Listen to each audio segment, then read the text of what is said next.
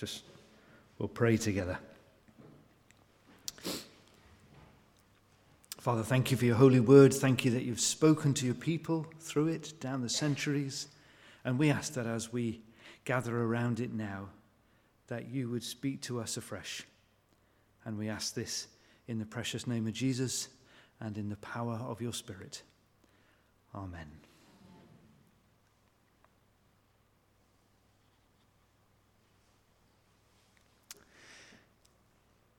Have you ever been given good advice by somebody who knows less about what you're doing than you do? Have you ever had that situation where you are uh, undertaking a task of some kind and um, someone comes along? Yeah, that's good. Uh, and they know less about it than you do, but it doesn't stop them giving you good advice. Uh, whether it's uh, perhaps cooking in the kitchen, perhaps over Christmas, and uh, somebody who has never done it before comes and tells you, Why don't you do that? And um, there's, uh, you might want to pick up an onion and sort of put it in their mouth or something. But, um, or, or, or, DIY, if you're do, if you, if, or decorating, you know, if you're doing something and someone comes along and says, well, why do you do it that way?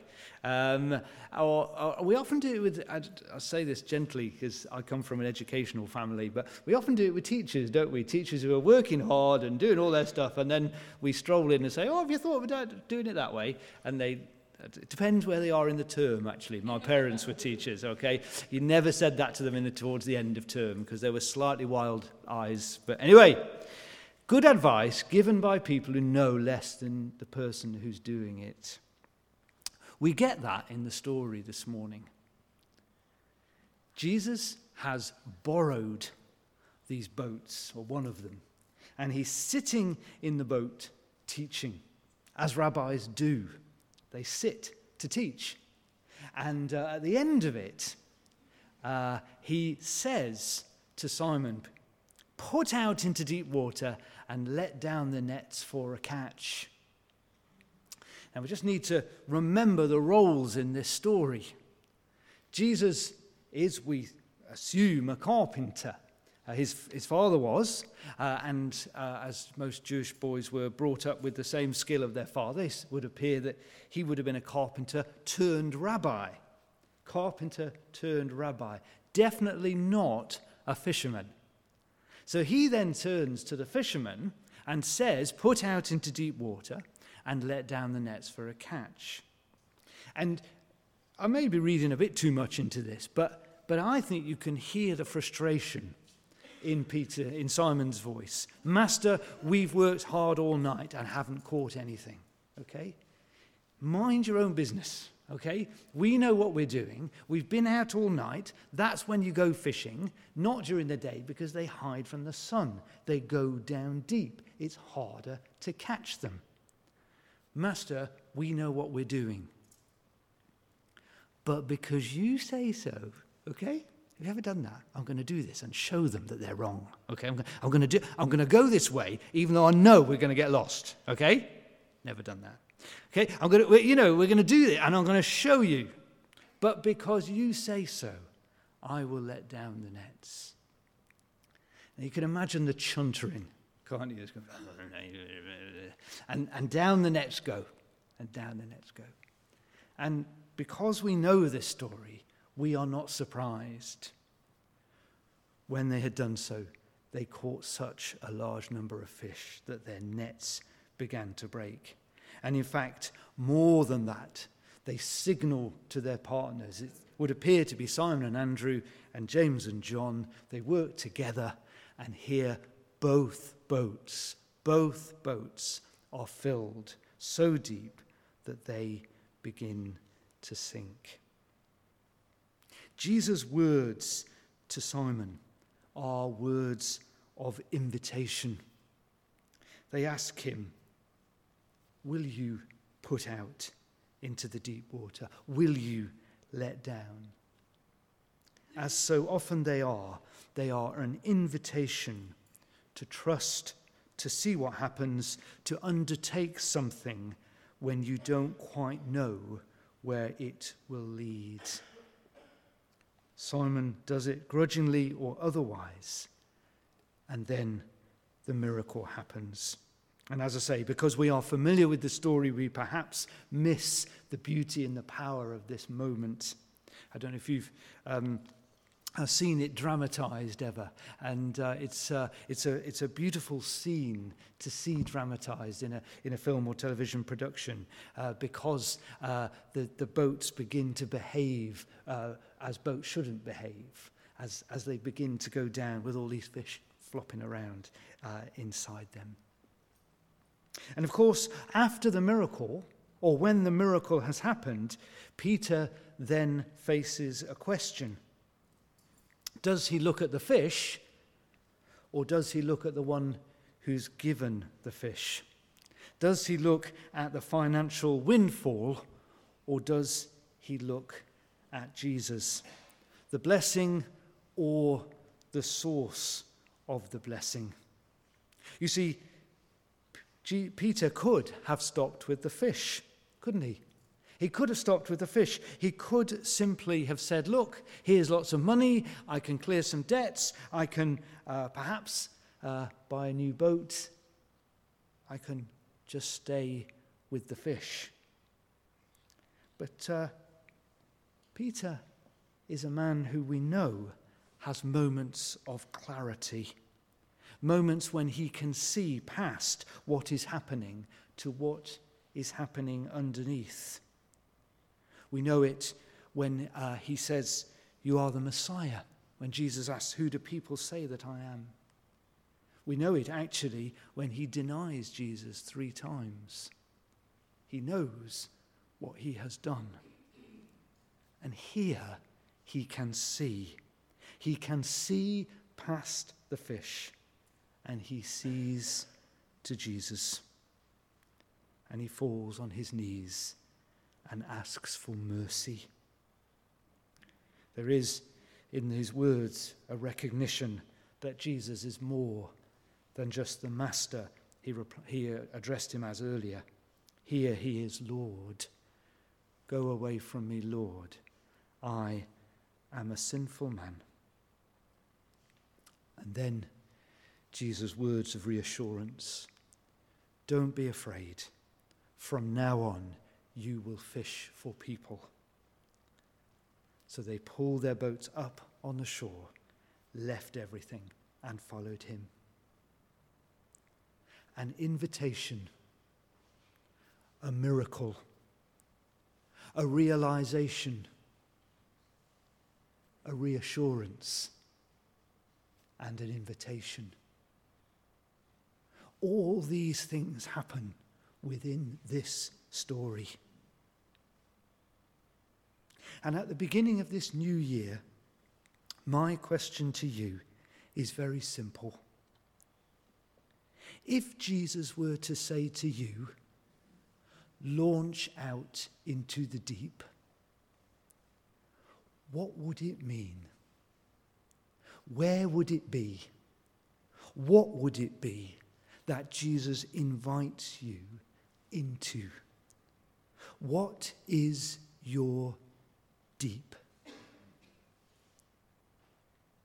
Now, it's important to remember for Simon, there were really good reasons for not going into the deep. We've worked hard all night. This isn't going to work. We've tried it before. This is the wrong time. You don't know what you're talking about. Loads and loads of good reasons for not going out into the deep at the invitation of Jesus.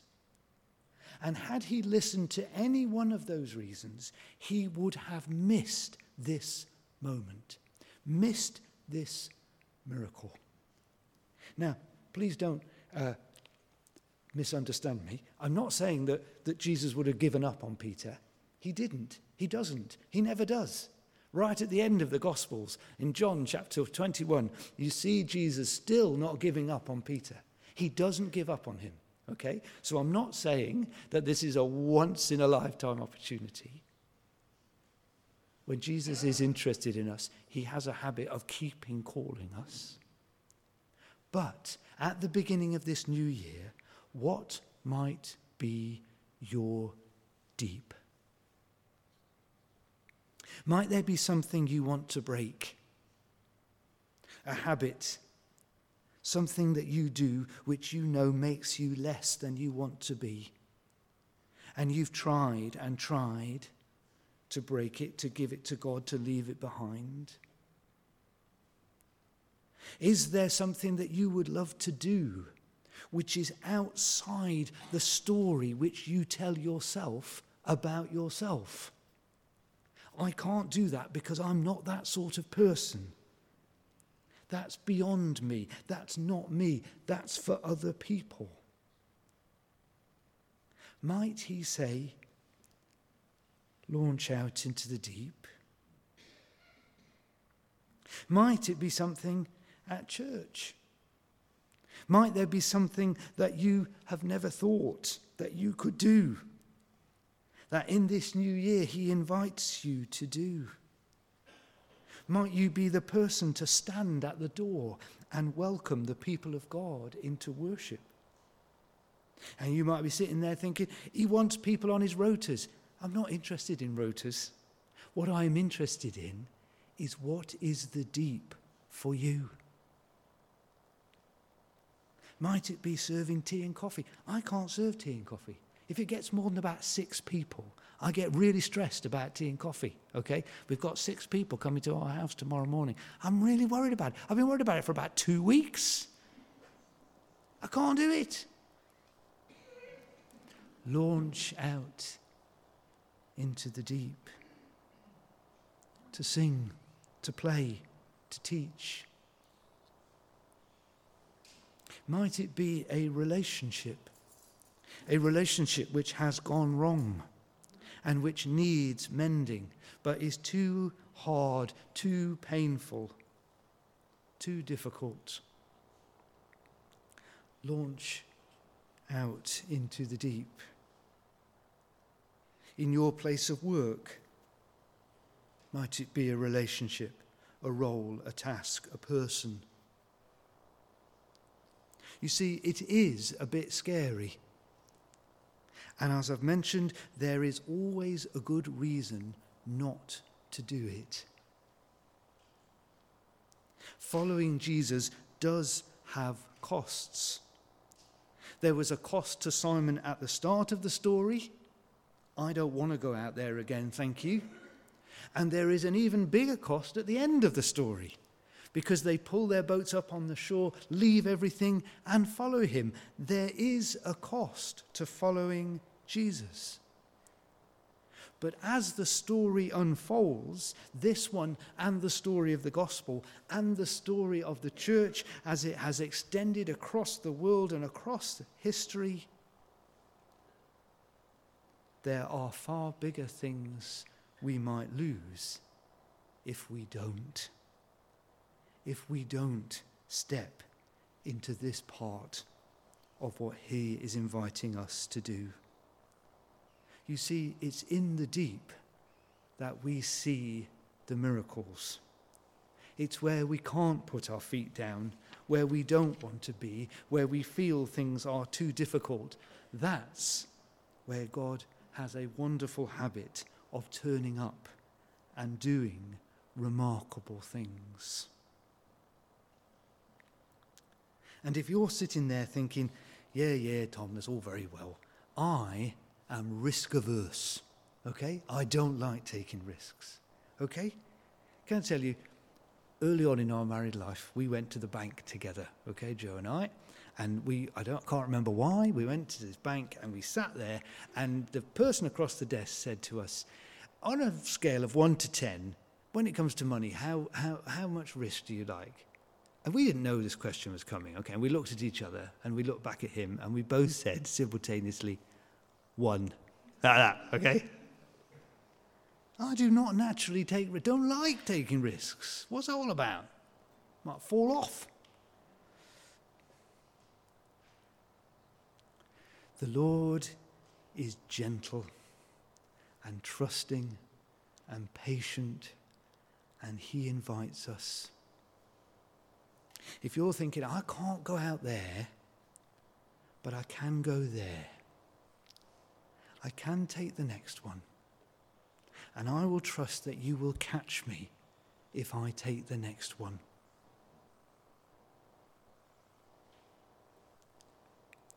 As a church, how might we launch out into the deep?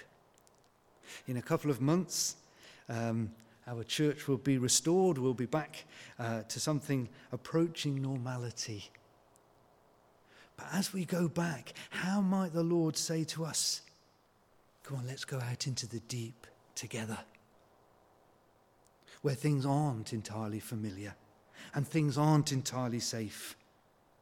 And let's love and serve and worship and do all the things that we are called to do as a church. We have a PCC day away next Saturday. Be really grateful for your prayers. How might the Lord lead us into this next stage of our life?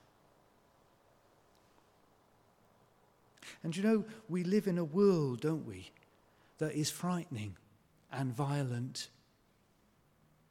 When you look at television screens or the internet, the horrors of Gaza, the ongoing horrors of Ukraine, the smouldering conflicts in Yemen and Somalia and Sudan, not to mention those still struggling with the effects of flooding or earthquakes. Our world is not a loving place. Might the deep, might the deep for us in our church be to learn how to love one another?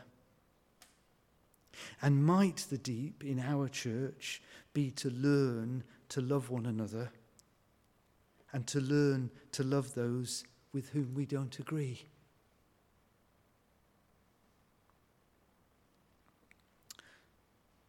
There's an evangelist called uh, J. John, which I'm sure many of you will have heard of, a, a lovely, lovely man who has spent the last 40 years proclaiming the gospel. And he wrote a piece about 12 months ago, um, and I just wanted to, to, to quote something from that piece.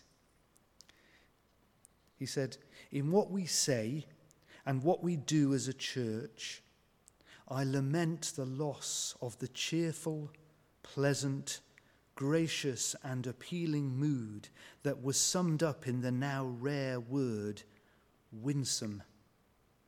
The harsh mood of our world is one in which you put yourself first, shut down opposing views, and, if necessary, engage in preemptive public revenge. Sadly, I sense this ugly, shrill mood creeping into the church. Disputes are unavoidable where truth matters, and they have occurred throughout the history of Christianity. Yet they must be conducted with truth and grace and concluded with forgiveness. I long for more grace and charm in what we do in the church and in how we present ourselves to the world. A failure to show even a modest level of love is a denial of who we are in Christ.